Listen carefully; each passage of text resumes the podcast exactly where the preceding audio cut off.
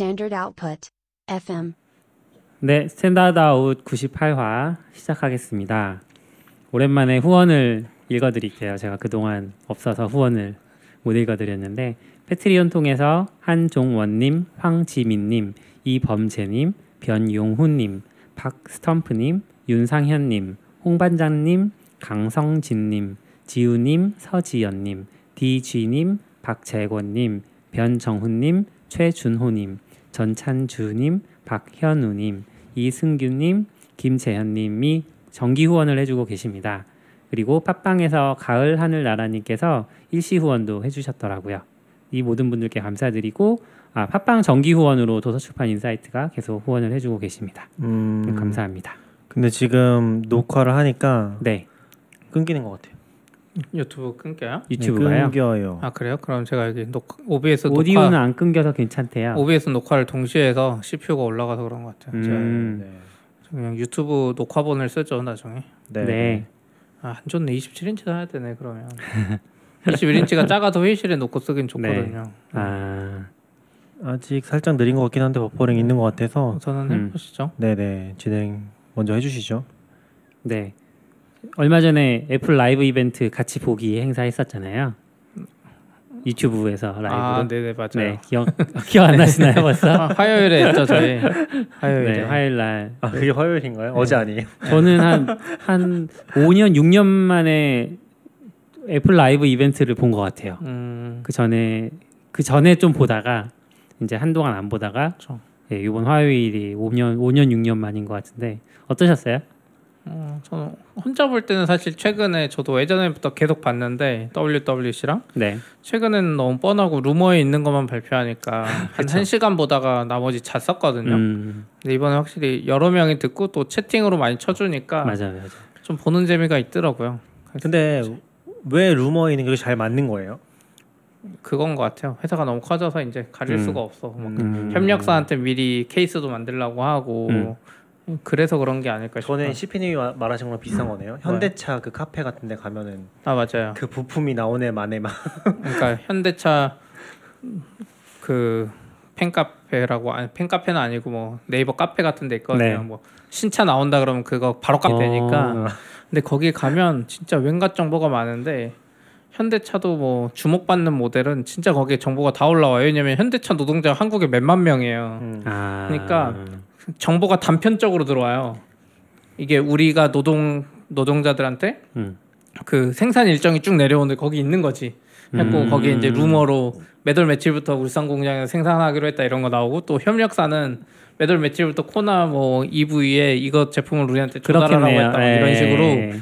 그리고 아, 외국 못지않게 한국도 제조업이 많다 보니까 진짜 재밌었어요. 코나 EV 나올 때. 그럼 이제 애플도 그런 루머 정보통들이 있어서 이제 그걸 조합해서 이제 루머가 만들어지는. 네. 예전에는 그 중국 쪽에 있는, 대만 쪽인가 중국 쪽에 있는 그 공장, 거기에서 정보가 많이 나왔었다고 하더라고요. 근데 이제 점점 카메라는 뭐 소니가 하고 뭐는 뭐가 하고 막 이러다 보니까, 또 스티브 잡스도 없으니까 이제. 어떻게 보면 강력한 전제군주 체제에서 이제는 약간 통제할 수 없는 그런 상황 넘어온 것 같군요. 루머가 확실할 수밖에 없겠네요, 대부분은. 그럴 것 같아요. 네. 그 포인트가 좀 재밌더라고요. 예전엔 애플에서 막 그런 사람 찾아서 뭐 고소하고 그런 이야기도 했었는데, 이제는 그런 거 없는 거 보면. 사실 저도 잘 몰랐는데 이제 맥 루머스 같은 데 있잖아요. 네. 그래서 한번 쭉 봤었는데 결국 다 비슷한 얘기인 것 같긴 해서. 그러니까 발표하냐 아니 발표하는 것들은 거의 그대로 다 발표하는. 투네이션 링크가 흰색이라서 안 보인다고 합니다. 네, 트위치는 있어요. 제가 후원 링크를 했는데 네, 색깔을 좀 다르게. 아까는 해주시죠. 배경 색깔 못 바꾸겠습니다. 어디서 바꾸는 거야 이거? 거기 있다, 색상. 낙규님은 어떠셨어요? 애플 라이브 이벤트 원래 챙겨 보시는 편이세요? 저는 안 보죠. 안 보는 편이에요. 너무 피곤해서. 아, 이번에는 왜 보셨어요? CP님이 갑자기 그날 전날에 이제 라이브 해야 된다고? 전전날이에요, 전전날. 소집하셨어요. 원래는 그런 거는 낙규님이 시키고 우리가 따르는 편인데, 그쵸, 이번에는 독특하게 CP님이 권유를 하고 우리가 따랐네요. 그렇죠. 그래서 그래도 한번 보자. 근데 이번에 좀 괜찮긴 했었어요. 왜냐면은 아마 시피님이 더 자세히 얘기해 주실 것 같긴 한데 네. 일단 한글 자막이 나와서 그것 때문에 좀 편하게 보냈어요. 왜냐면 얘기하면서 한글 자막으로 켜고 이제 눈으로 보고 그쵸. 입이랑 귀는 이제 여기서 예전에는 자막이 없으니까 온 신경을 그 말에 집중을 해야 겨우 들리고 그러는데 그게 좀 확실히 다르더라고요. 네. 좀 우리 같이 라이브 한 사람 유리했던 것 같아요. 그때 어떤 분이 말했잖아요. 우리 거 음성 듣고 거기 애플 거 음성 끄고 자막으로 보면 되니까 어차피 들어도 잘 모르는데 저도 그랬어요. 저도 그런 식으로 셋업해 놓고서 이제 보니 괜찮더라고요. 저는 좀 재미있었던 포인트가 우리가 유튜브 라이브가 라이브를 하면은 그 라이브 중이라는 끈으로 노출이 되나 봐요. 네. 네네, 그래서 맞아요. 이제 평소에 우리 방송 안 듣던 분들이 들어오셔가지고 우리가 막 개발 이야기하고 있으니까 저게 뭐죠? 코드인가요? 막 이런 얘기 물어보시고 그래서 이게 뭐냐면 애플 라이브 이벤트 하기 전에 제가 개발하고 있었잖아요. 그쵸, 그걸로 뭐 이지 OCR 올린다고. 그러니까 애플 라이브 이벤트라고 써있는데 들어왔더니 뭐 이상한 거 까만색 화면에 뭐 하고 있었던 거. 맞아요. 그것도 있는데 아마 구독자한테만 보일걸요 그거는? 거의? 그래요? 아니요. 추천도 돼요. 그 유튜브 쪽에 보면 라이브만 보는 그 카테고리도 있어요. 네. 그래서 가끔 들어가면 메인에 지금 라이브 중인 거 내가 구독 안 한 것들도 쭉 뜨긴 해요. 근데 그때 경쟁자가 많아서 많이는 안 떴겠지만 그래도 조금만 뭐 떠도 저희는 뭐 30명 되면 굉장히 많은 거잖아요. 그럼요. 옆에 뭐 같은 이벤트 중간 채널은 이제 뭐 만 명? 네. 메인이 한 몇만 명이었죠? 70만? 70만? 거의 100만 명 되는 것 같아요. 와. 그냥 유튜브를 애플을 진짜 사랑하는 사람들은 유튜브를 안 보고 애플로 갔을 거니까. 근데 그거 뭐 실패한 적 있지 않아요? 아닌가요? 네, 한번 실패한 적 있어요. 맞아요. 자기네 사이트에서. 자기네 사이트에서 예전에 라이브 시작하면서 몇 번 실패해서 결국 포기하고 지지난번부터인가 유튜브에 동시 송출하고. 그러니까요. 그러니까 어떻게 보면 유튜브는 애플은 서비스 회사도 아니니까 굳이 돈 들여서 할 필요 없이 유튜브 공짜로 쓰고 그러니까. 유튜브 돈 내라고 하는 게 더 이득일 수도 있어요. 요새 다들 그런 전략이잖아요. 그냥 유튜브에서만 하면은 뭐 100만 명이 된다고 하는데 맞아요. 꼭 그렇지는 않은 것 같아요. 또 회사들은 자기 욕심이 있어서 다 자기 플랫폼 쓰려고 그러니까 AWS 그 엘레멘털이나 뭐 이런 거 잘 되는 이유가 자기 것도 할 수 있어서 아닐까요? 실제로 할 수 있으니까. 그때 애플이 실패했던 이유가 정확하게 기억은 안 나는데 그 전까지 아카마이였나? CDN을 쓰고 있었나 봐요 애플이. 근데 그 정확하게 CDN 서비스가 뭐였는지 모르겠는데 아무튼 그걸 쓰다가 자체 구축한 걸로 바꿔서 해봤는데 망해가지고 뭐 보수를 했거나 아니면 다시 CDN 쪽으로 돌아갔거나 했던 것 같아요. 그러겠네요. CDN은 진짜 직접 할 게 아닌 것 같아요. 네, 유튜브에서 애플 검색하니까 6번째로 보였다고 하시거든요. 저희 방송 얘기하는 거겠죠? 그런 거 같은데요. 그럼 다음에 삼성 갤럭시 행사할 때도 삼성에 그럼 아무도 안 해서 한 3번째 뜨는 거 아니에요? 아무도 안 해서 개발하죠 그냥. 근데 진짜 애플이 뭔가 그 허용해져서 우리가 다시 그 화면을 동시에 볼 수 있게 했으면 더 재밌었을 것 같기도 하고. 네, 왜냐면 아프리카 쪽에는 그런 거 많거든요. 재송출이라고 뭐 도둑 방송이긴 한데. 그렇게 하면서 또 보는 재미가 있는 것 같더라고요. 한참 그것 때문에 말 많았잖아요. 야구 방송 같은 거 틀어놓고 하는 거. 근데 이제 아프리카가 정식 라이센스 사서 돌리긴 했죠. 그래서 아프리카가 계약해서 그 스포티비 그 한국 야구 방송을 아프리카 TV에서 BJ가 하는 거는 허용해줬어요. 외부 플랫폼에서는 안 되고. 축구도 그렇게 해서 아프리카가 그렇게 몇 개 라이센스를 사버렸어요. EPL이나 이런 거. 그러면 이제 아프리카에서 라이브 해야 되니까. 네. 그거는 되게 아프리카가 잘한 것 같아요. 그래서 그 유명한 축구 외국 축구 그 중계하는 사람들이 있는데 아프리카에서 그 유튜브 화면 띄워놓고 자기 조그마한 얼굴 띄워놓고 이제 사람들하고 채팅하면서 라이브를 해요. 그 다음에 끝나면은 유튜브에 올리거든요. 네. 자기 얼굴 부분만 이렇게 크게 하고 그 경기 화면 다 빼고 리액션만 이제 유튜브에 공개하더라고요. 그 녹화한 건 공개하면 안 되니까. 네, 그 화면이 들어가면 안 되니까 유튜브에. 어렵다. 복잡한 라이센스의 저작권의 세계가. 네, 저작권 세계네요. 그 우리는 그렇게 하는데 당근마켓 쪽은 되게 요즘 참여 행사가 많더라고요. 맞죠, 그렇죠. 저도 잘 몰라요. 회사에서 보면은 막 여기저기 후원한다 얘기가 나오긴 하더라고요. 근데 파이콘 후원 안 하죠? 파이콘은 저희가 하려고 했었죠.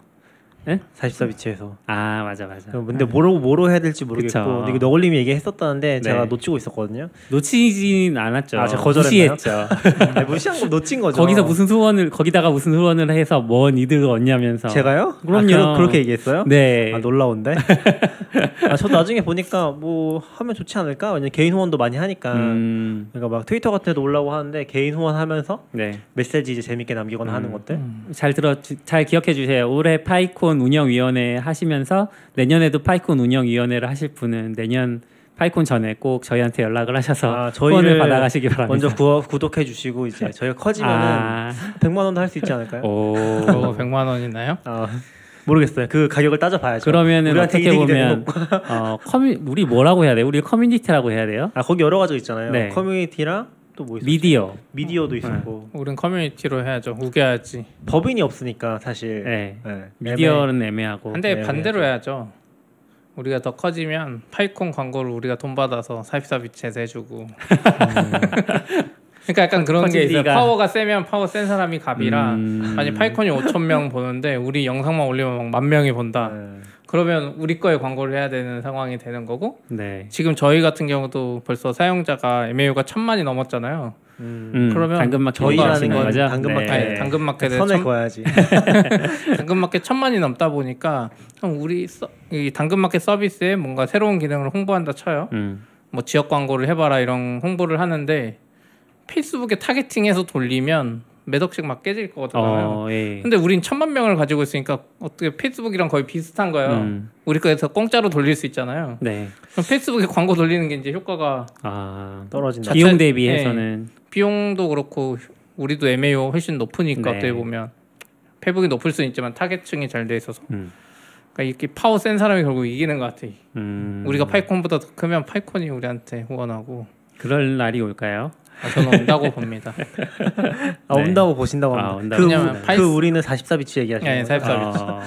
왜냐면 파이콘은 어쨌든 파이썬으로 한정돼 있고 네. JSconf 다 한정돼 있지만 네. 우리는 한정돼 있지 않아서 우리는 도커로 한정돼 있잖아요. 아니, 더 넓히면 되죠. 아무튼 제가 비주얼 스튜디오 코드 글 써서 잘 되잖아요. 잘 됐어요. 기덥이랑. 아무튼 JSconf로 다시 돌아가면 네. JSConf의 그 당근마켓도 막 나오고 좀 주제들이 재미있더라고요. 저는 자바스크립트 개발은 하지 않지만 그래서 하려고 봤더니 이미 솔드아웃. 그래서 JSConf 맞아요? 네, 네. 맞아요. JSConf 이번에 저희가 아마 제일 높은 걸로 후원해서 지금 그거 준비하는 분들 예전에는 제가 직접 했을 때도 너무 바빠서 네. 자바스크립트 한 분들한테 알아서 하라 그랬는데 여기도 온라인으로 해요. 그 호핀이라고 제가 네. 예전에 말했던 플랫폼 있잖아요. 그걸 써서 영상을 주라는 거예요. 그럼 발표할 때 이제 플래티넘이니까 앞뒤에 틀어준다고. 네. 그래서 그거 막 만들고 있고 또 부스 기능이 있어요. 제가 그때 호핀에 네. 부스 기능이 있다고 그랬잖아요. 그래서 그 부스 기능에 유튜브 URL을 줄 수 있는 거예요. 네, 네. 그래서 지금 토니라고 그거 준비하시는 분 중에 한 분도 유튜브 라이브 하는 거 좋아하거든요. 네. 그래서 유튜브 라이브를 그쪽에 전달해줬어요. 그러면 그 호핀에서 부스 기능 들어가서 하면 네. 당근마켓 라이브가 거기서 하고 있는 거지 또. 그러면 뭐 물어보면 대답해주고. 이거 얘기해주세요. 그럼 그때는 그 행사가 진행되는 동안 라이브도 또 여기 네. 하시겠네요. 네, 라이브도 누를 수 있고 네. 부스도 고를 수 있고 네. 우리 평소랑 똑같아요. 뭐 하신 거예요 방금? 후원해 주셨는데 할마이 공디님이 팔로우 해주셨대요. 팔로우 해주셨다고요. 고맙습니다. 배경 색깔을 깜짝이야. 후원 감사합니다. 처음 이런 걸 받아봐서 네, 이런 신호가 처음 들어와서 네, 되게 놀랐습니다. 아무튼 그리고 JSConf 외에도 원티드콘. 원티드콘은 시피님 직접 가시잖아요. 가는 거 아니고 저건 발표. 거? 원티드콘도 아니고 뭐 개발자가 뭐 하는 법 이런 거던데. 개발자가 더 개발 잘하는 법? 유료 행사예요. 잠깐 맛보기. 안 돼요. 유료 행사 돈 안 받았잖아요. 디단 무슨 얘기 할지 가서 홍보. 그러면 당근마켓 예전에도 한번 했었는데 네. 데이터독이랑 할 때였나? 완전 예전에. 네.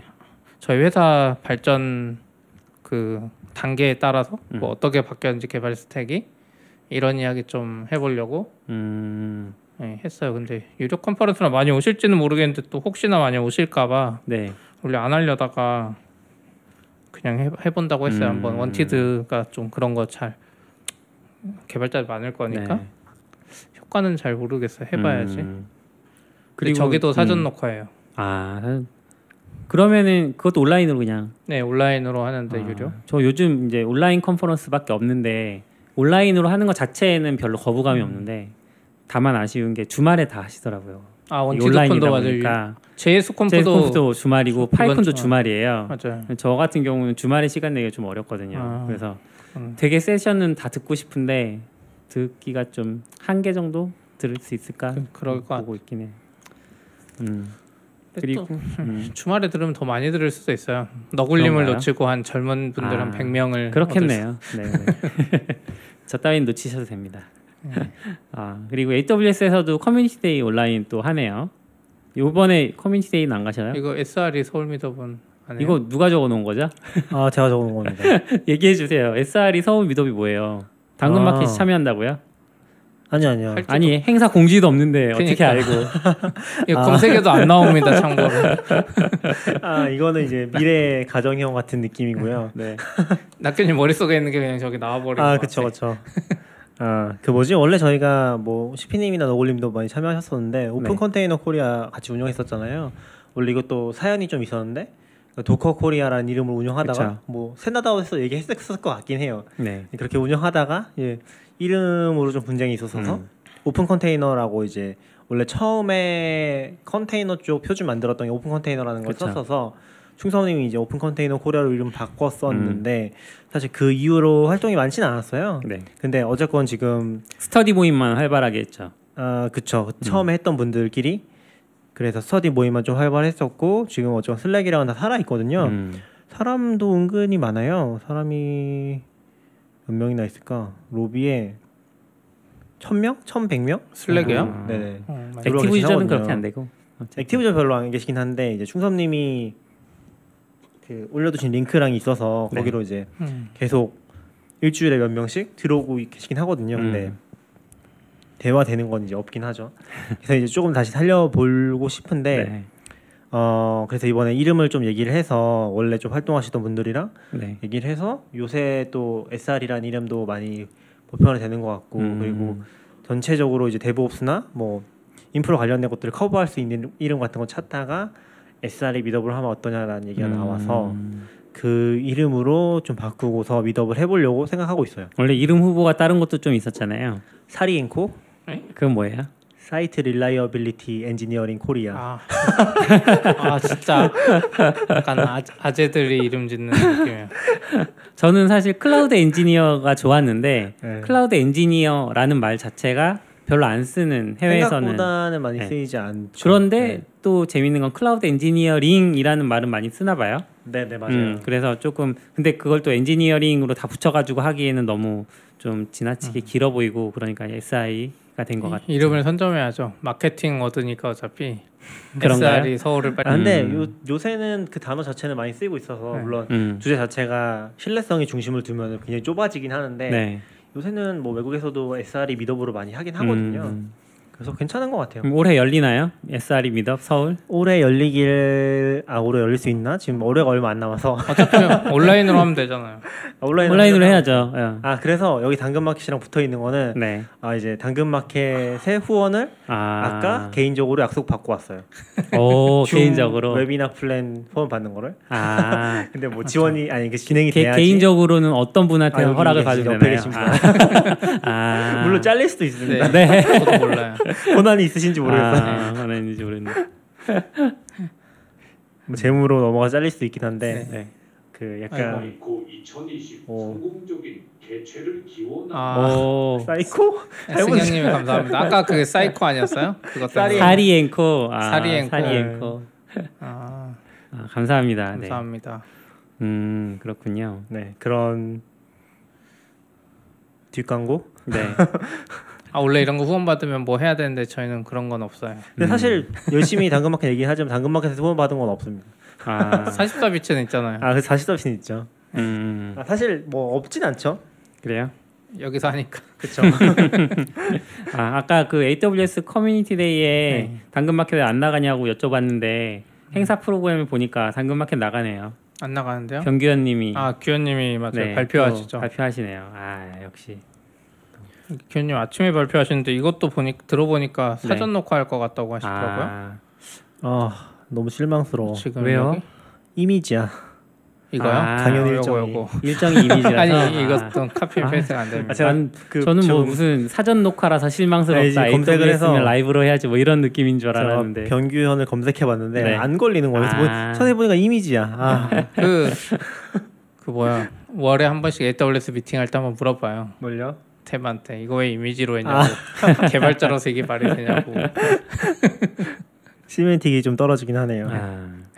이거 보니까 갑자기 그 생각이 나더라고요. EKS에 파게이트 지원하는 게 서울만 안 되고 있거든요. 서울이랑 거의 몇 개만, 도쿄랑은 다 되고. 그래서 이제 막 누가 GitHub 이슈에도 올리고 했었는데 계속 안 해주다가 제가 뭐 쓰려고 했는데 안 되길래 그냥 거기에 또 플러스 이거 업보트 한번 해주구나. 그러고 보니까 우리 엔터프라이즈 플랜 엄청 높은 거 쓰거든요, 서포트를. 그래서 저희 템이 슬랙에 있는데 템한테 가서 어떻게 되냐고 막 물어봤어요. 네, 팔로우 감사합니다. 감사합니다. 저 이쪽으로 약간 옮겨야 되겠다, 글씨 보이게. 네. 그래서 채팅을 가려도 좋은 것 같아요. 네? 채팅을 가려도 좋은 것 같아요. 그래서 그걸 물어봤는데 조금 있다가 갑자기 그 GitHub에 있는 슬랙에 걔들은 아마존의 그 컨테이너 쪽은 로드맵이 공개돼 있거든요. 네. 그 칸반 보드 같은 게. 네네. 얼마 안 있다 그게 갑자기 그 올해 출시 뭐 예정인가 그쪽으로 딱 넘어가 있는 거야. 그리고 템이 이제 올해 출시될 거라고. 그거는 지금 CP님이 AWS를 압박해서 얻어낸 성과라는 걸 자랑하시는. 그건 아니고 약간 확실히 AWS가 항상 말하는 게 기능 추가해달라 그러면 그럼 서포트 올리라고 하잖아요. 그래야 자기들도 좀 말할 수 있다고, 직원은 힘이 없다고 하는데 약간 그걸 느낀 것 같아요. 저희가 기존에 그냥 진짜 서포트 날리는 거랑 또 이렇게 더 높은 플랜에 쓰는 회사에서 해달라고 하는 거랑 다른 것 같더라고요. 그래서 저희 회사 분들한테도 좀 필요한 거 있으면 그냥 말해라. 어차피 돈도 비싼 거 내는데. 아마존이 확실히 그런 게 센 것 같아요. 저희 좋아할 것 같아요. 돈이 줄줄 새고 있어서. 안 아끼고 줄줄 쓰고 있어요. 제가 잘 못해서. 그렇군요. 아무튼 커뮤니티 데이가 있었어요. 아무튼 당근마켓이 이렇게 행사 후원도 하고 뭐 가서 발표도 하고 이러면서 되게 더 선순환이 일어나는 것 같긴 해요. 좀 더 어필해 주셔야 되는 거 아니에요? 왜 이런 걸 하는지? 뭘요? 이런 왜 결국은 채용 아닌가요? 뭘 지원해요? 이런 걸 행사를 지원하고 가서 발표하고 이런 건 다 채용 때문 아닌가요? 발표하는 거는 본인들한테도 좋으니까 하면 좋고 채용도 있는데 채용 잘 돼도 계속 하고 싶긴 해요.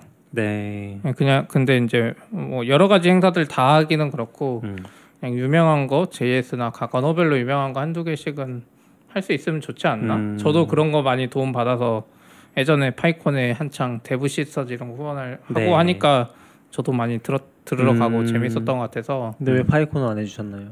파이콘은 저한테 말한 적도 없고 저희도 파이썬 안 쓰니까. 근데 머신러닝 운영위원회 쪽에서 아예 기대를 안 했나 보네요. 그러니까 파이썬 개발 스택이 없으니까. 그것도 있고 JSConf나 데이터야 놀자 이런데 하는 거 보면 기존에 했던 데들한테 먼저 보내고 하는 것 같아요. 파이콘도 아마 그 선에서 이미 끝났을 것 같기도 하고 워낙 서포트 해준 데가 많으니까. 근데 모르겠어요. 저희도 이제 머신러닝에서 파이썬 웹 개발자 뽑기 시작해서 파이콘은 할만하지 않나? 언어별로 하나씩 유명한 것만 해. 왜냐면 다른 행사도 진짜 많은데 다 하려다 보면 그게 너무 힘들어요. 누군 해주고 누군 안 해주고. 근데 그냥 언어별로 제일 유명한 거 하나씩만 하는 거는 그런 게 없으니까. 그리고 저기 채팅에 유튜브 계속 끊겨서 트위치로 넘어왔대요. 제가 설정을 잘해야 되는데 넘어오더라도 유튜브는 틀어주세요. 시청자가 있어야지 그거에 그거에 곱해서 시청 시간 되니까. 저기 승영님 하신 것처럼 글씨가 맞나요? 제가 눈이 안 보여서 승덕님인가 승덕님인 것 같은데요. 승덕님처럼 올려주세요. 채우게. 배려심 쩐네. 진짜. 이거 매우 짧은 지원 해놓으신 거 아니에요? 몰라요. 낙근님이 만들어 주셨잖아요. 제가 가서 볼게요. 진행해 주세요. 네. 네. 아무튼 고맙기도 하고 생태계를 살리는 일이니까 한편으로는 채용도 잘 되셨으면 좋겠고. 저희도 요즘 채용 고민 되게 많아요. 그래서 이제 후원을 할까 했었는데 사실 파이콘 같은 건 워낙 인기가 좋아서 이미 다 마감됐었고. 근데 후원한다고 채용이랑 바로 연결되진 않는 것 같아요. 특히 스타트업 작을수록. 그러니까 그것도 있어요. 후원을 하면 저희가 홍보할 수 있는 슬롯이 생기잖아요. 그 슬롯을 얼마나 잘 활용하느냐가 정말 관건인데 저희가 후원하려고 고민했던 시점에는 이 슬롯을 준비할 시간도 부족하다. 지금 막 개발하기도 바쁜데 그런 생각들 들어가지고 못하기도 했지. 회사 짝을 때 제일 좋은 거는 아름아름 데려와야지. 뭐 스터디 같은 데 가서 데려오고. 요즘 스터디 못하니까 좀 그렇지. 네. 확실히 하셨으면은 좀 스타트업 좀 짠 거 있지 않나요? 스타트업 저기 스타트업 있었던 것 같아요. 네. 그런 거 있으면 효과 좋았겠네요. 네. 그리고 이제 노션이 그렇게 우리가 맨날 뒷광고가 아니라 뭐라 그래야 되지? 앞가기. 네, 앞에서 열심히 욕하는 노션에. 않아요. 전 좋아합니다, 노션. 네, 백링크라는 기능이 생겼습니다. 오. 네, 백링크 이제 까야죠, 이게 무슨. 전화 낙교님 되게 좋아하는 기능인데 어떤 기능인지 설명 좀 해주세요. 설명해 주세요, 낙교님. 너울림 해주세요. 낙교님 해주셔야죠. 그 저한테 넘기세요. 위키를 어떤 좋아하는 기능인지 모르는데. 아, 아시잖아요. 설명 좀 해주세요. 아니면 내가 까야지. 이게 무슨 말도 안 되는 게 무슨 백링크로 만들어놨어 이거를. 아니 당연히 브라우저 뒤로 가기를 잘 만들었어야지. 브라우저 뒤로 가기 잘못 만들고 지금 백링크로 브라우저 뒤로 가기를 수동으로 만든 거잖아요. 시피님이 지금 잘 몰라서 하시는 얘기. 그거 아니에요? 네, 빨리 설명해 주세요. 설명해 주세요 빨리. 그러니까 저 페이지를 참조하고 있는 페이지를 보여주는 기능이에요. 네. 지금 하이퍼텍스트를 참조했잖아요. 그럼 저기 보면은 저 페이지를 참조하고 있는 페이지들의 목록을 보여주는 거예요. 아, 네. 그러니까 여기서 이 문서를 참조하고 있으니까 이 문서를 참조하고 있는 페이지들 궁금하면 저기 가서 볼 수 있다. 그럼 백링크가 아니라 레퍼런스 뭐 이런 식으로 나와야 되는 거 아니에요? 네. 레퍼런스는 내가 거는 건데 쟤는 이제 거꾸로 찾아가는 거라서. 아, 네. 이게 위키에는 예전부터 있었던 그런 위키? 개념들이잖아요. 사실 위키 쪽에서 많이 썼고 네. 아. 그래서 같이 나온 거긴 하죠. 아, 컴플런스는 내부적으로 알고 있는 것 같긴 해요. 삭제할 때마다 레퍼런스 있는 애들 알려주고 삭제한다고 하니. 아, 그렇네요. 맞아요. 아, 팔로우 해주셨어요. 예전에 그 이제 저 다른 회사에 있을 때 위키를 잘 열심히 썼거든요. 거기는 이제 내부 정보 창고를 다 위키에다가 저장을 했었는데, 근데 저 쓰면서 백링크라는 개념을 처음에는 몰랐어요. 근데 제가 이제 입사 시점에 이미 회사는 어느 정도 업력이 있으니까 그때까지의 지식들이 다 위키에 저장이 되어 있고, 저는 입사를 해서 이제 그때까지의 정보들을 막 탐색을 해나가는데 위키를 백링크 덕분에 되게 많은 것들을 찾게 되더라고요. 찾아내게 되더라고요. 그리고 그 타고 들어가는 그 재미가 너무 좋아서 저도 저장할 때 일부러 이렇게 백링크가 많이 남는 방식으로 최대한 많이 레퍼를 붙이고 막 이런 식으로 작업을 했었던 기억이 나는데, 이게 이제 나중에 멀티미디어라는 책을 공부할 때 그 기억나세요? 매맥스 처음에 기억 나오잖아요. 안 납니다. 저한테 설명하라고 하지 마세요. 이게 이제 그 저기 보면 노션의 백링크 기능을 소개하는 그 프로젝트 뭐 이렇게 뭐죠? 저게 썸네일 영상에 프로젝트 자나두? 네. 하이퍼텍스트가 참조하고 있는 문서가 프로젝트 제너두라는 거예요. 근데 프로젝트 제너두가 뭐냐면 테드 닐슨인가? 그 사람이 있어요. 제가 지금 링크는 걸어놨는데 네, 테드 닐슨이라고 써 있어요. 네, 테드 닐슨이 만든 어떻게 보면 하이퍼텍스트의 시초 같은 그런 녀석이에요.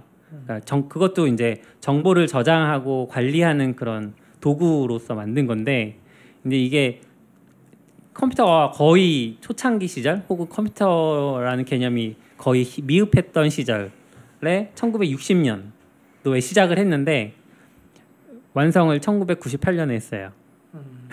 그래서 여기 이제 제가 위키백과를 열어보면 가장 컴퓨터 산업 역사상 가장 지속적인 베이퍼웨어적인 이야기라고 이렇게 적혀있고, 실제로 그 공개된 제너두 프로젝트를 봐도 썩 그때는 이미 매력적이지 않은 프로젝트가 되긴 했어요. 그리고 이제 요거에서 같이 보기가 이제 보시면 매맥스라고 있는데, 요 매맥스가 어떻게 보면 프로젝트 제너두의 또 시초격인, 그래서 이건 진짜로 컴퓨터가 없던 시절에 버니바부시라는 분이 어떻게 하면 인간이 그 지식체계를 잘 활용하고 또 그 뇌가 아니라 외부 저장 장치를 잘 활용할 것인가. 그래서 막 이때는 컴퓨터가 없으니까 그 저장 장치들이 이제 조그마한 마이크로 필름 같은 거 그런 것들을 막 잘 활용하고 뭐 그다음에 이 어떤 원본이 있고 복사본이라는 어떤 개념 그런 것들을 만들 때는 이렇게 실제로 복사기를 해가지고 이렇게 복사를 해서 거기다가 또 자기 생각을 더 추가를 하고 이런 식으로 하는데, 이제 이 긴 이야기를 한 이유는 제너두라는 그 프로젝트 제너드라는 그 화면이 노션 썸네일에 눈에 띄어서 그러니까 저 백링크를 설명한 트윗에 저게 나와 있는 거죠. 네. 네네. 약간 좀 얘기가 복잡하긴 한데 네. 그 맵엑셀 개념이 나온 게 바네바 부시가 쓴 글에 나오는 개념인데 네. 그게 그분이 굉장히 아날로그 컴퓨터를 만드시던 분이에요. 그쵸. 그러니까 디지털 컴퓨터 나오기 전에 진짜로 기어들을 조합해서 돌아가는 컴퓨터가 있거든요. 그걸로 컴퓨터를 만들던 분인데 그래서 생각하는 게 되게 재밌어요. 무슨 말이냐면 이 사람은 똑같이 우리가 지금 바라보는 미래를 상상을 한 건데 조그만 카메라가 만들어질 거로 상상하거든요. 근데 그거 저장하는 장치는 필름이에요. 그쵸. 그 디지털 정보가 아니라 필름의 압축비를 높여서 엄청 조그만 필름에 아주 조그만 성냥갑 정도의 필름에 백과사전이 다 들어갈 거다. 그런 식의 상상을 해서 쓴 글이 45년에 쓴 글이거든요. 1945년. 네, 실제 구현은 디지털로 되긴 했죠. 현실에서는. 물론 그것도 가능할지 모르겠지만 네. 아무튼 그런 데서 나왔던 그 장치 중에 하나가 맵엑스였고 그런 관점에서 연장해서 나온 게 제너드고 뭐 그런 역사들이 있죠. 그렇죠. 아, 노션 애들도 그런 거 엄청 좋아하는 것 같아요.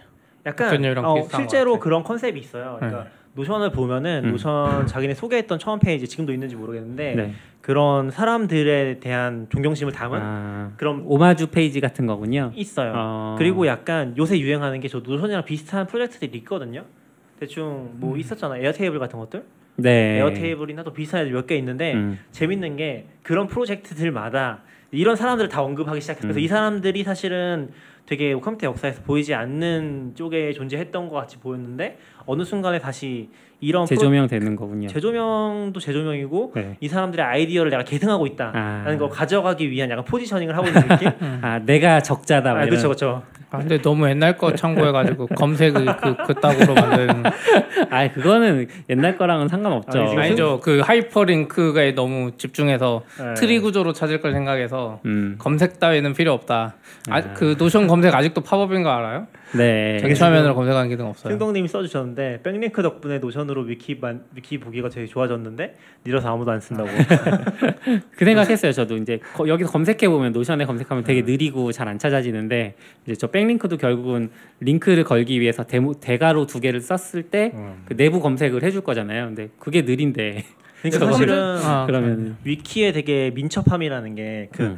대가로 두 개를 붙였을 때 아무런 액션도 일어나지 않는 맞아요. 그거거든요. 근데 얘네는 그걸 누르는 순간 모든 게 느려져.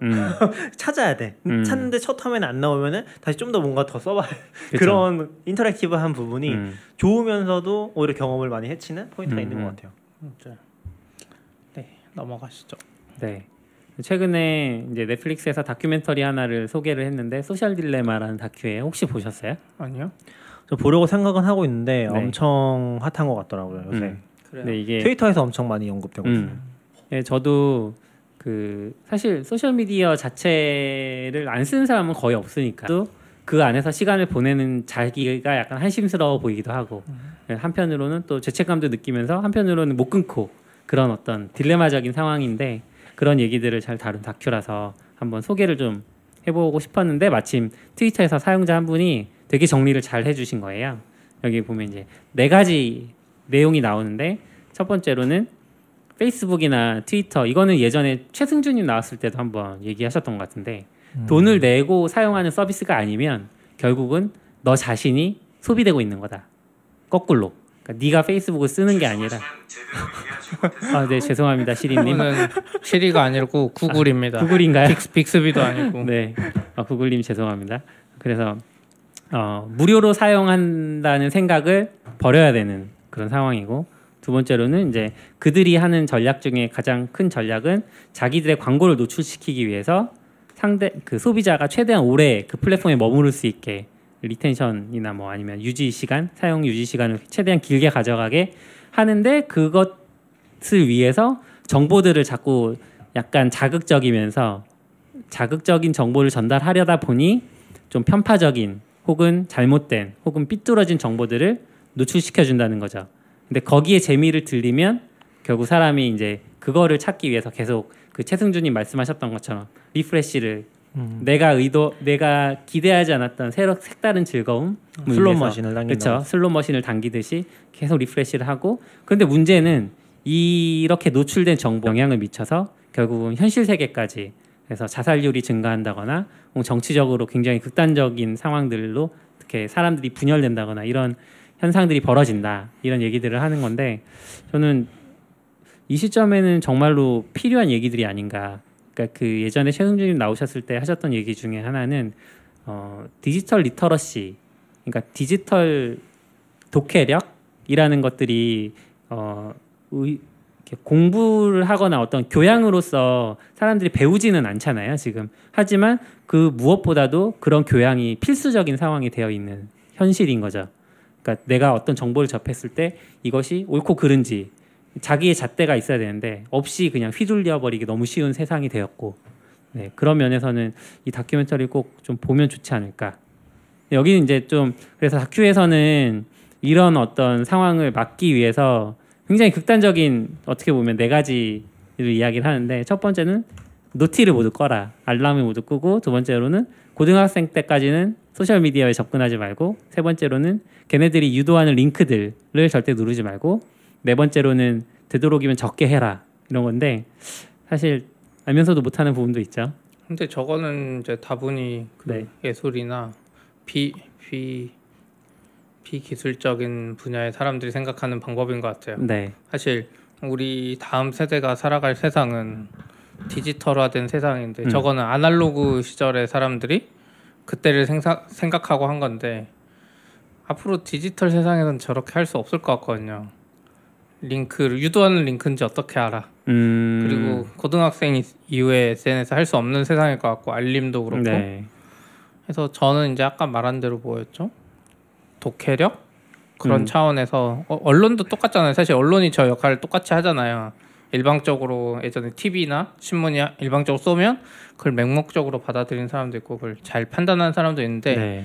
오히려 이 동작하는 구조를 잘 알고 사용해야 되지 않나. 오히려 아무 생각 없이 공짜라고 쓰는 게 아니라, 저 같은 경우도 이제 가끔 광고는 직접 보고 싶어서 유튜브에 이제 프리미엄 해도 광고를 가끔 보는데 그런 거를 알고 싶으니까. 아니, 프리미엄 하셨어요? 결국에? 네, 프리미엄 있어요. 프리미엄 있고 프리미엄 아닌 것 같아서. 그 프리미엄 유저 아니에요? 응? 뭐요? 프리미엄도 내고 광고도 보고. 아, 그러네요. 아니죠. 저는 이제 제 입장에서는 유튜브를 열심히 분석하고 활용하는 거죠. 그러니까 유튜브에 어떤 광고가 요즘 많이 나오는지. 그러니까 이것도 어떻게 보면 그냥 받아들이면은 아까 말한 대로 내가 상품이 되는 거고.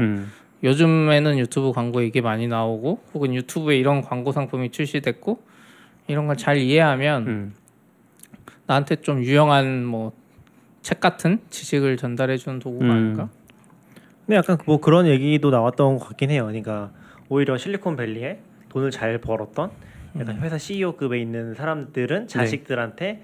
이제 뭐 SNS를 못 쓰게 한다든지 그런 얘기가 한참 있었잖아요. 네. 뭐 그 뭐 실리콘 벨리 쪽에 뭐 그런 거 발도르프 학교가 있어요. 뭐 그런 것도 네. 있고, 네네. 발도르프의, 그러니까 발도르프는 독일 학자인데 독일에서 어떤 유아 교육에 대해서 좀 이야기를 했던 분이고, 제가 조금 알고 있는 이유는 저희 아이들이 발도르프 어린이집을 다녀가지고 이제 주워들은 지식인데, 근데 이제 실리콘밸리 쪽에는 그 발도르프 교육 방식에 대한 어떤 철학을 담은 초등학교가 있는 것 같더라고요. 아, 그래서 그 초등학교를 가면 디지털 화 되지 않은, 시피님이 말한 이제 아날로그 시대로. 네, 아날로그 시대. 그러니까 그게 좀 저도 고민이 되긴 해요. 그러니까 왜냐하면 나는 개발자인데 막상 아이들이 디지털 기기에 푹 빠져버리는 것들을 보면 좀 무서운 생각이 들거든요. 근데 한편으로는 시피님 말씀처럼 이제부터 이 아이들이 살아갈 세대 세상은 분명히 디지털 세상인데, 그러면 어떻게 이 정보 접근 방식에 대해서 가르쳐 줄 수 있을까? 그러니까 약간 초반에 컴퓨터 교육이라는 거에 대한 꿈을 꿨던 거를 좀 보면은 뭐 시피님이 말한 것도 맞는 것 같긴 한데, 그게 이제 좀 안 좋은 방향으로, 그러니까 뭐라고 해야 되지? 원래 컴퓨터를 가지고서 아이들이 상상력을 발휘하고 뭔가 이것저것 해볼 수 있는 도구로서의 그걸 생각했는데, 지금은 뭐 아이들이 쓰건 누가 쓰건 이제 거기서 정보만 단순히 소비하게 되는 그런 부분에 대한 비판은 뭐 예전부터 계속 있었던 것 같고, 페이스북이 나의 생각을 나름대로 상상해서 전달해준 정보만 내가 받아들이고 있는 거죠. 그렇죠. 뭐 책으로 보면은 뭐 유리 감옥, 니콜라스 카 씨가 쓴 유리 감옥이나 그 전작도 있었고, 왜 기술이 발전할수록 인간은 무능해지는가? 읽진 않았어요 사실. 그것도 있었고, 최근에 저 일단 말았는데 책 제목이 너무 재밌어서 제너 러니어라는 분이, 이분도 뭐 실리콘밸리 구루라고 하는데 정확히 뭘 하셨는지 모르겠어요. 근데 지금 당장 당신의 SNS 계정을 삭제해야 할 10가지 이유? 이런 책도 있긴 하거든요. 그래서 관심 있으신 분은 이런 내 주장들을 잘 포장한 게, 이제 저도 그 대충 스샷을 봤는데 그 다 키운 것 같다는 생각이 들긴 했었어요. 예. 그래서 뭐 보면 좋은 것 같아요. 재밌을 것 같아요. 근데 또 그 웃긴 건 이제 또 거기서 넷플릭스에 소비당하고 있는. 아 근데 넷플릭스는 내가 돈을 내고 산 거니까 내가 소비를 하려고 결정을 한 거죠. 그렇게 믿고 있는 거죠. 그렇죠. 그 중간에 거기에 사실 그 뭐야 그 트위터에서 보면 추천을 보면서 거기에 이제 또 소비당한 거죠. 그 뭐 그거 있잖아요. 광고 안에다가 녹이는 거 갑자기 포카리를 마시고 있는 거지. 모르는 거잖아요. 넷플릭스 제작비가 어마어마하게 들어가니까. 아, 그렇죠. 이걸 마치 비난하는 것처럼 하면서 포지셔닝하고 네, 사실은 이제 사실 그거 만들면서 중간에 쿨러 먹고 있는지 잘 봐야 돼요. 벤츠 타고 있는지. 그 트위터에서 짤 하나를 봤는데, 그러니까 사람들이 넷플릭스를 구독하고 있으면서 실제로 넷플릭스에 찜해 놓잖아요. 네네. 근데 그 소비 시간은 너무 길고 그러니까 유튜브에서 리프레시만 계속하고 있다는 거죠. 내가 소비할 컨텐츠를 찾기 위해서 넷플릭스에 분명히 찜해 놓은 목록이 있는데 그거를 한번 클릭하는 건 너무 그 뭐라 그래야 될까, 한 번에 소비해야 되는 나의 시간 너무 크니까 그 장벽이 너무 크고, 그거를 대신하기 위해서 유튜브에서 30분 동안 리프레시를 하고 있는 거예요. 근데 생각해보면 그 30분 동안 넷플릭스 그냥 보면 되는 건데, 그만큼 내가 돈을 내고 그 구독하는 서비스에 대해서는 어떻게 보면 내 결정권이 크게 작용하는 거고, 유튜브 쪽에서는 얘가 추천해주는 영상을 내가 그 어떻게 보면 이제 당하는 거죠. 왜 내 의지로 찜을 했다고 생각하세요? 그러니까 정확히 두 개가 있는데, 메인을 대부분 많이 보지만 거기 네. 추천인데, 내 구독 목록에 가면 내가 정확히 찜한 사람들의 컨텐츠만 보이긴 해요. 근데 사람들이 일반적으로 제가 봤을 때도 구독자가 많으면 거기서 통해서 많이 유입된다고 생각하는데 저 같은 경우도 지금 유튜브 구독자 막 1,700명이고 여기 사입사 비체도 3,000명 넘잖아요. 네. 그 통계를 보면 대부분 검색에서 들어요. 그러니까 어차피 검색은 그 구독이란 찜한 기능이 있지만 대부분 그대로 추천해서 그냥 계속 새로 고침해서 내가 원하는 거 나올 때까지 그런 것 같긴 하더라고요. 근데 저는 확실한 거 하나 있는 거는, 저는 이제 어떤 정보를 소비하게 되느냐 보다도 좀 힘든 포인트가 집중력을 해치는 거. 그러니까 약간 아무 생각 없이 트위터를 보게 된다든지 그냥 뭐 잠깐 이동하면서도 휴대폰 열어서 보게 된다든지, 페이스북도 마찬가지고 네. 사실 뭐 내가 올리거나 쓰지도 않는데 계속 보게 된다든지 그런 데서 집중력을 되게 손해본다는 느낌을 많이 받거든요. 그리고 사실 그걸 컨트롤할 만큼 의지력이 올라가지 않고 있어서 체력도 그렇고 네. 그래서 사실 뭐 체력 기르고 싶은 것도 있고 그런 게 좀 많이 힘든 것 같아요. 그래서 사실 저는 지금도 그 얘기 나오잖아요. 지금도 원격 수업하면서 격차가 확 벌어진다고 많이 얘기하잖아요. 공부할 수 있는 환경이 있는 애들과 거기서 이제 공부할 수 있는 환경도 없고 집중할 수 없는 데서 그 차이가 확 벌어진다고 많이 얘기를 하거든요. 근데 똑같은 게 사실은 거기서만 일어나는 게 아니라 이 사람들한테 똑같이 일어나고 있는 거죠. 집중해서 뭔가 할 수 있는 시간을 가져서 책을 읽는다든지 공부를 한다든지 그런 사람들은 지금은 너무 좋은 시대인데 그거에서 뺏겨서 트위터 계속 하고 있고, 물론 우리는 그런 생각하는 거죠. 슬롯 머신이라는 게 여기서 놓치면 안 되는 정보가 나올지도 몰라. 근데 사실 그런 건 없잖아요. 그렇죠.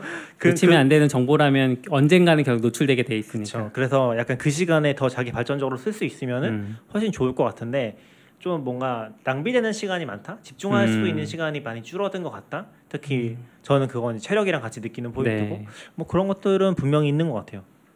원격학습 이야기가 잠깐 나와서 조금 붙이면, 이제 요즘 저희 아이들이 원격학습을 하고 있는데 서울 지역은 사실 거의 대부분의 학교들이 그 2학기 들어서는 학교를 거의 못 갔거든요. 사실 이제 교재만 받아오고, 그 이유가 이제 제2의 그 뭐 이렇게 그 감염병이 확산되고 있어서 그런 상황인데, 원격 학습을 아이들 혼자서 절대로 할 수가 없어요. 저희는 이제 4학년 하나, 1학년 하나 두 명이 있는데, 자녀가 4학년도 그렇고 1학년은 더더욱 그렇고, 이게 거기서 제공해준 그 선생님이 올려준 어떤 커리큘럼이 있어요. 거기 들어가서 봐야 되는데 1학년은 일단 그게 어렵고요. 4학년 잘해요. 그거까지는 잘하지만 학습 내용 전반이 아이가 어떻게 보면 아이의 발달 그 능력 혹은 현재의 발달 상황에 따라서 그거보다 조금 앞서는 내용과 그거에서 충분히 감당할 만한 내용, 그런 걸 겹쳐가지고 이제 표현할 거 아니에요. 그러면은 조금 넘는 부분에 대해서는 아이가 혼자 하기가 굉장히 어렵거든요.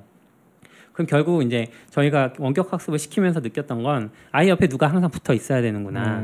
저희 아내가 그게 되게 이제 한 거의 1년이 다 돼가는 기간 동안 그렇게 하고 있다 보니 너무 이제 심신이 지쳐 있는 상황이기는 한데 대부분의 어머니들이 지금 그런 상황인 것 같고, 문제는 그럴 수 없는 집안들도 많다는 거죠. 그렇죠. 엄마가 집에 있을 수가 없는 상황들. 뭐 사실 돈 잘 버는 맞벌이 부부야 집에 그런 아르바이트를 고용을 해서 또 이렇게 옆에 학습 지도 뭐 이런 것들을 시켜준다고는 하는데, 그렇지 못한 분들은 정말로 아이들이 격차가 벌어질 수밖에 없는 거예요. 빈부에 따라서 빈부가 곧 학습 능력을 결정해버리는 어마어마한 시대가 됐고, 실제로 미국에서도 이런 것들이 굉장히 큰 문제가 되고 있다고 그 뉴스 보도가 나왔는데 정말 그 돈소리 고맙습니다. 2,000원 후원 감사합니다. 네. 윤님이 그 결국은 그 안에서 보면 그래프로 나오거든요, 학습 격차가. 근데 그 오프라인 교육에서는 약간 그래도 비등하게 가요. 물론 거기에서도 빈부 격차가 존재하긴 하지만 그래도 그 뭐 예를 들면 못 사는 사람들의 자녀들이 조금 더 학습력이 떨어진다라는 연구 결과가 있었다고 하면 이 포인트 차이가 한 10%? 근데 온라인 학습으로 가면서 이것들이 확 벌어지기 시작해요. 확 올라가고 오히려 못하는 친구들 쪽에서는 오히려 확 떨어져서 거의 막 학습 진행률이나 뭐 학습 그걸 뭐라 그러죠? 학습 성취율? 막 그전에는 그래도 60%였다면 지금 막 30% 막 40% 이렇게 내려갔더라고요. 그래서 좀 심각한 문제인 것 같다. 약간 이게 이제 온라인 하다 보면 아까 말했던 환경도 있는데 저는 이제 나중에 인터넷 자체를 없으면 저희 늙었을 땐 이렇게 못한다고 생각하거든요. 전기처럼 될 거라고 거의 확신하고 있어요. 근데 지금 저희 회사도 그렇지만 만약에 인터넷이 느린 100메가 쓰거나 10메가를 쓰는 학생들은 HD를 송출해도 못 볼 거고 글씨가 잘 안 보일 거잖아요.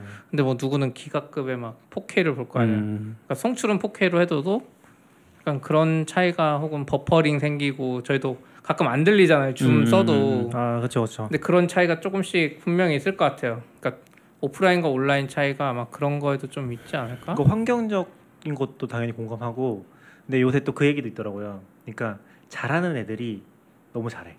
그러니까 잘하는 애들은 원격을 하면은 이게 유튜브 같은 거잖아요. 두 번 보는 거예요.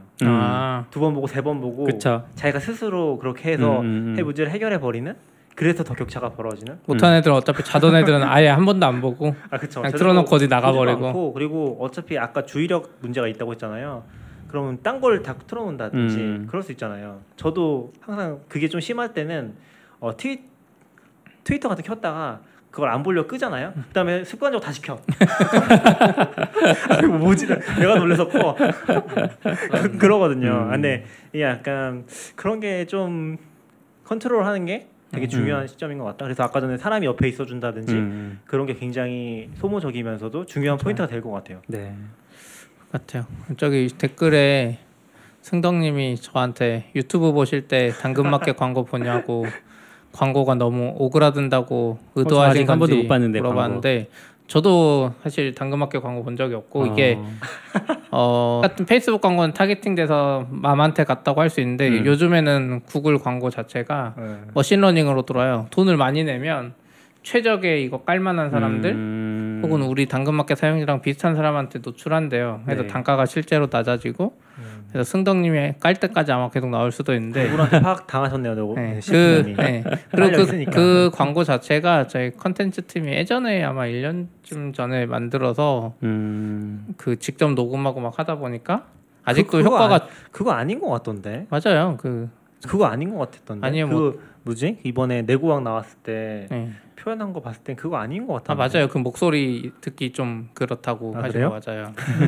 그래서 근데 이게 이제 예전에 한 거고 아마 브랜드 마케터도 브랜드 하는 분도 오고 해서 지금 영상도 조금씩 준비하는 것 같아요. 승동님 당근마켓 맨날 보신대요. 들어가서 보는 거 말고 앱을 깔려 있어야지 그 광고가 안 나오죠. 깔려 있다고 말씀하시는 거 아닌가? 켜놔서 당근마켓. 추적 방지를 켜놓으셨대요. 그렇죠. 추적 방지 켜놓으시면 안 되죠. 안 된다.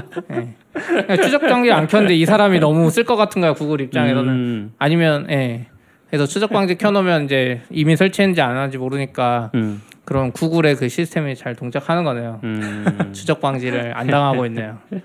그렇군요. 약간 수집하면서 안 하는 척 보여주는 걸 수도 있죠. 그럼 거기까지?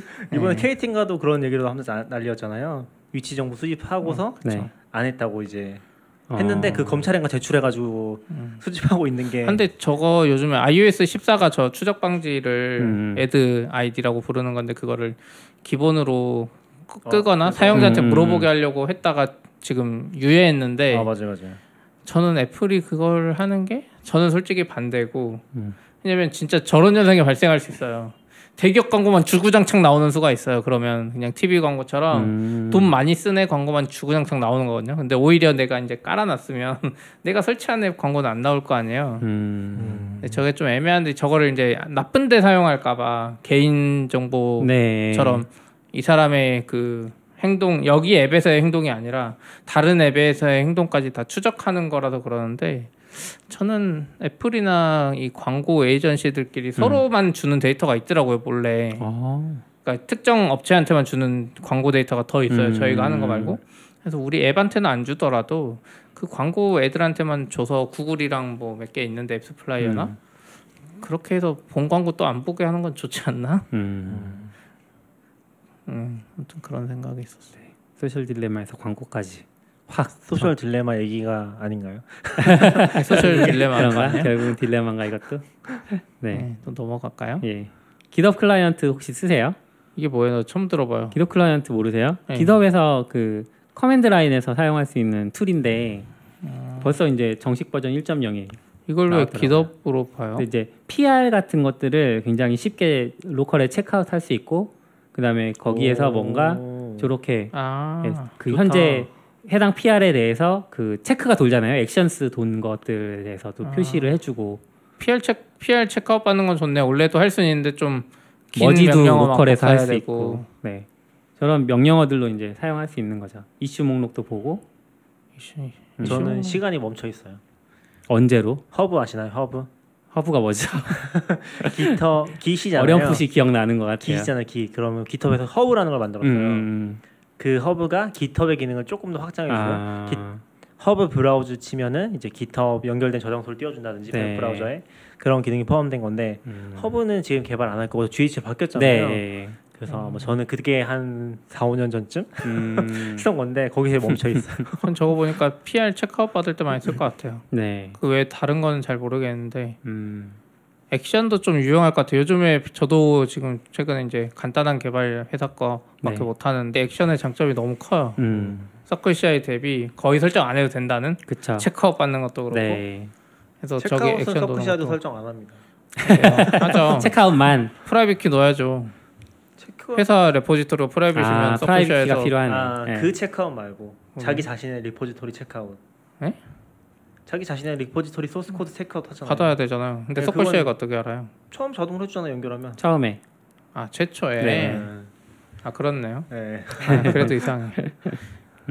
패키지는 사실 이게 되게 좀 사실 독점의 향기가 나는 게, 그러니까 GitHub 레지스트리를 쓰면은 거기 있는 패키지들은 인증업체 가져올 수 있어요. 근데 그거 처리하는 게 진짜 엄청 짜증나거든요. CI에서 하려면은 이 패키지 레지스트리를 딴 데다 놓아놓으면은 거기에 대한 토큰을 주거나 아니면 그 프라이빗 레퍼를 쓸 수 있는 뭔가를 작업을 해줘야 되는데 그게 되게 일관적이지 않아요. 언어마다 너무 다르고 같은 데는 그게 진짜 잘 안 돼 있어요 사실. 그래서 프라이빗 레포지트리를 쓰는 게 너무 힘들거든요. 근데 GitHub 안에서는 그게 그냥 되니까 너무 좀 사기스러운 면이 없지 않아 있긴 하죠. 그렇군요.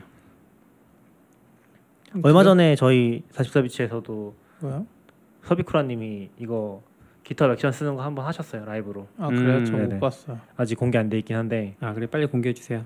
제가 하는 건 아니라서 각자 편집하고 이제 공개하는 거라서. 편집하고 공개하실 거예요? 전 귀찮던데. 아니 그 서비쿠라님이 하시고 공개할 거예요. 제가 하라고 한 건 아니고요. 근데 GitHub CLI 레포가 어디서 오픈 소스라면서? 네 오픈 소스예요. 여기 레포가 없잖아요. 안 써놨겠죠? 써놨나? 있는데. 아니 제가 궁금해서 무슨 언어로 만들었나? 제 생각에 100% GitHub.com에 CLI에 CLI로 들어가셔야 돼요. 제 생각에 100% 이거 타입스크립트나 자바스크립트로 만들었을 것 같은데 이건 고로 만들어주지. 루비의 한 표겁니다. 루비 아니에요. 저는 타입스크립트. 고네? 어디 있지? 아, 고면 좀 믿을만 하네요. 그래요? 고가 이거 만들기 좋아서. 그러네. 루비일 리가 없지. 왜냐면 타입스크립트나 루비면 시스템 환경에 따라서 막 그쵸 이게 되니까. 피님이 얼마 전에 이제 셋업하실 때 제 옆에 있었거든요. 네. 그래서 AWS CLI 브루로 깔면 된다고 알려드렸는데 깔았어요. 파이썬이 같이 깔리더라고요. 파이썬 3.8이 브루로 같이 깔리는 거였고 나는 CLI 깔려는데 갑자기 파이썬 3이 깔려버린 거야 내 컴퓨터에. 좋은 거 아닌가요? 그러니까 처음에는 안 좋은 거죠. 처음에는 좋은데 CLI가 네. 파이썬으로 돼 있어서 설치하기 귀찮다고 하셨던 거예요. 그래서 제가 브루에 있다고 했던 건데 결국엔 그렇게 같이 깔리더라고요. 의존성이 또 이렇게 걸려있구나. 왜 그러냐면 파이썬 또 잘 못 쓰니까 네. 파이썬 막 PIP3 이거보다 그냥 PyENV로 깔고 싶은데 그쵸, 이거 깔면 그쵸. PyENV를 또 깔아야 되잖아요. 그럼 내 컴퓨터에 파이썬 버전이 몇 개가 깔리는 거야. 2부터 3에다가 막 2는 이제 아무도 안 깔아요. 아니 몇 개 깔려있잖아요. 기본으로 깔려있으니까. 기본. 네, 몇 개 기본 2.7이에요. 기본 2예요. 아직 2예요. 카탈리나도 2예요? 제가 알기로는 네, 아직 제가 2예요. 엊그제 그 새로 받은 컴퓨터 2였어요. 그래가지고 걔가 2라서 PIP가 안 깔려있는 거예요. 그래서 그런 거 PIP 깔려있었으면 그냥 했죠. 네, 소리로 구분할 수 있어요. 휴이팝님이 팔로우. 저는 팔로잉이고 쨍쨍가. 그래요? 벌써 자본주의에 적응해서 물들었네. 빠바밤은 별로 안 들리고 돈 소리 들리면 이제 반응하고. 저런 분이었다. 근데 저 팔로잉은 뭐예요? 그 트위터에 구독 같은 아니 유튜브에 구독 같은 거? 투네이션을 팔로잉했다는 거예요? 아니요. 트위치. 트위치를. 트위치가 이런 API가 좀 잘 돼서 여러 가지 액션에 대해서 저런 게 오고. 네. 심지어는 사실 이 닉 같은 것도 유튜브 아프리카 TV 따라온 건데 우리한테 뭐 후원 많이 하고 한 사람인가 뭐 이런 거는 더 줄 거예요. 승덕님 고맙습니다. 네, 승덕님 감사합니다. 네. 등 재밌네요. 트위치가 확실히 좀 반응이 빨라서 그런지 채팅이 그쵸? 좋네요. 그래도 유튜브 많이 봐주세요. 네. 저희 4,000시간을 채우기 위한 피난 탈출을 하고 있고. 지금 몇 시간이에요? 그리고 꽤 됐을 것 같은데. 3,600 정도 될 것 같아요. 3,600, 3,700? 엊그제 그 애플 라이브에서 3일 됐다 그랬는데 시간으로 해보니까 70몇 시간밖에 안. 70몇 시간이에요? 3일 해봤자 72시간이죠. 그쵸. 3일이 얼마 안 돼요. 100시간도 안 돼요. 근데 지금 저희가 지난달보다 이번 달에 보니까 28일 동안 거의 2배 늘었어요. 그럴 수밖에 없는 게 2배 늘었고 너무 열심히 라이브를 하시더라고요. 네네. 시청 시간도 2배 늘었어요. 조회수는 영상 최근에 3개인가 만드셔서 구독자도 300명인가 늘었고 좀 많이 올리긴 했어요. 서비쿠라님이 라이브도 많이 하시고 네. 그 쿠버네티스 영상 5개인가 올렸거든요. 저희 그러니까. 따로 라이브 많이 했어요. 대도수가 말한 게 맞다니까요. 열심히 해야지 될지 안 될지 알지. 영상도 알리면 안 올리면서 그쵸. 한 달에 한 번도 안 올리면서 영상도 안 올리면서 안 된다 막 이러면 안 되지. 저 데이터도 올렸어요. 그것도 잘 됐어요. 잘하셨어요. 근데 네. 그거에 밀렸잖아요. 주식 방송에 밀렸잖아요. 데이터도. 그게 뭐예요? 그래요? 주식 관점에서 같이 분석해줬어야지. 유튜브에 데이터 독치면 그 주식 방송하는 분들이 분석해놓은 거 있어요. 와, 그쪽이 진짜 빠르구나 높아. 이제. 빨라요. 거기는 우리도 모르는 거에. 거기에 그 뭐지? 놀랍네. 크라우드 스트라이크라고 클라우드 보안 업체 그거 분석 방송도 있어요. 나는 그게 뭔지도 모르겠는데. 처음 들어요, 저도. 유명하대요. 시만텍 이런 거보다 잘 나가나. 어제 스노우가 상장했잖아요. 스노우플레이크. 몰라 그거 뭐예요? 그거예요? 워런 버핏 투자했다고 한번 난리 났던 거잖아요. 데이터 분석하는 회사 그건가? 그 스노우플레이크. 근데 거기가 첫날 2배 올랐어요. 120%인가? 거기 기준은 모르겠긴 한데 공모가 그런 것들에 대한 이것도 좀 많이 쓰는 것 같긴 하던데. 근데 이거는 진짜 보면서 그 생각이 들었거든요. 데이터 엔지니어링 있고 하면 큰 회사에서 굳이 이거 안 쓸 것 같은데 비싸거든요. 근데 약간 여기는 워런 버핏 그냥 버크셔 해서웨이에 투자하면서 좀 그것 때문에 이미 떠버린. 물론 원래 IT니까 핫하기도 하지만. 너무 초반에 잘 될 수밖에 없는 상태. 선덕님이 94화 유튜브에만 올라오고 딴 데 안 올렸대요. 아니요, 알고 있습니다. 알고 있는데 쇼노트 작성하고 같이 올리려고 지금 오늘 밤에 집에 가서 올리고 나서 쇼노트 편집하면 되잖아요. 그렇긴 한데 제가 지금 98화 녹화하고 있는데 94화도 아직 안 올라온. 이게 라이브 보시는 분들을 위한 그 프리미엄인가요? 그쵸, 프리미엄이죠. 네, 너굴님은 전화 받으러 가신 것 같고 우리 뭐였죠 그 다음에? 적어주신 거예요? 사파리 14에서 플래시 중단? 중단되나요? 뭐예요? 너울림 적으신 거예요? 그래요?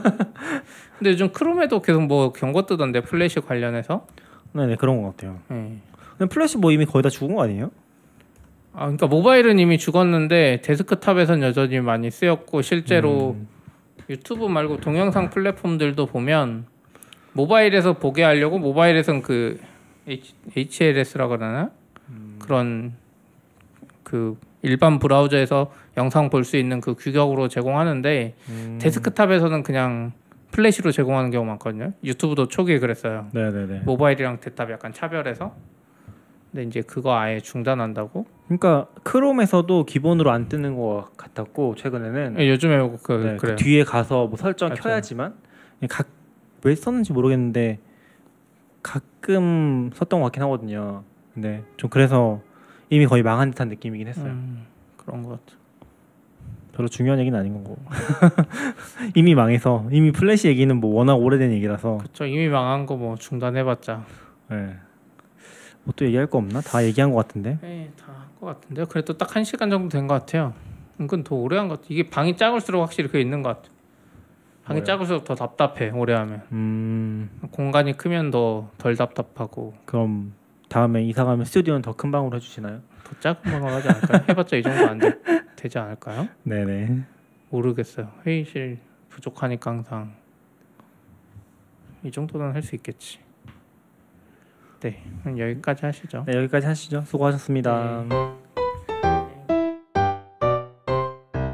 Standard Output FM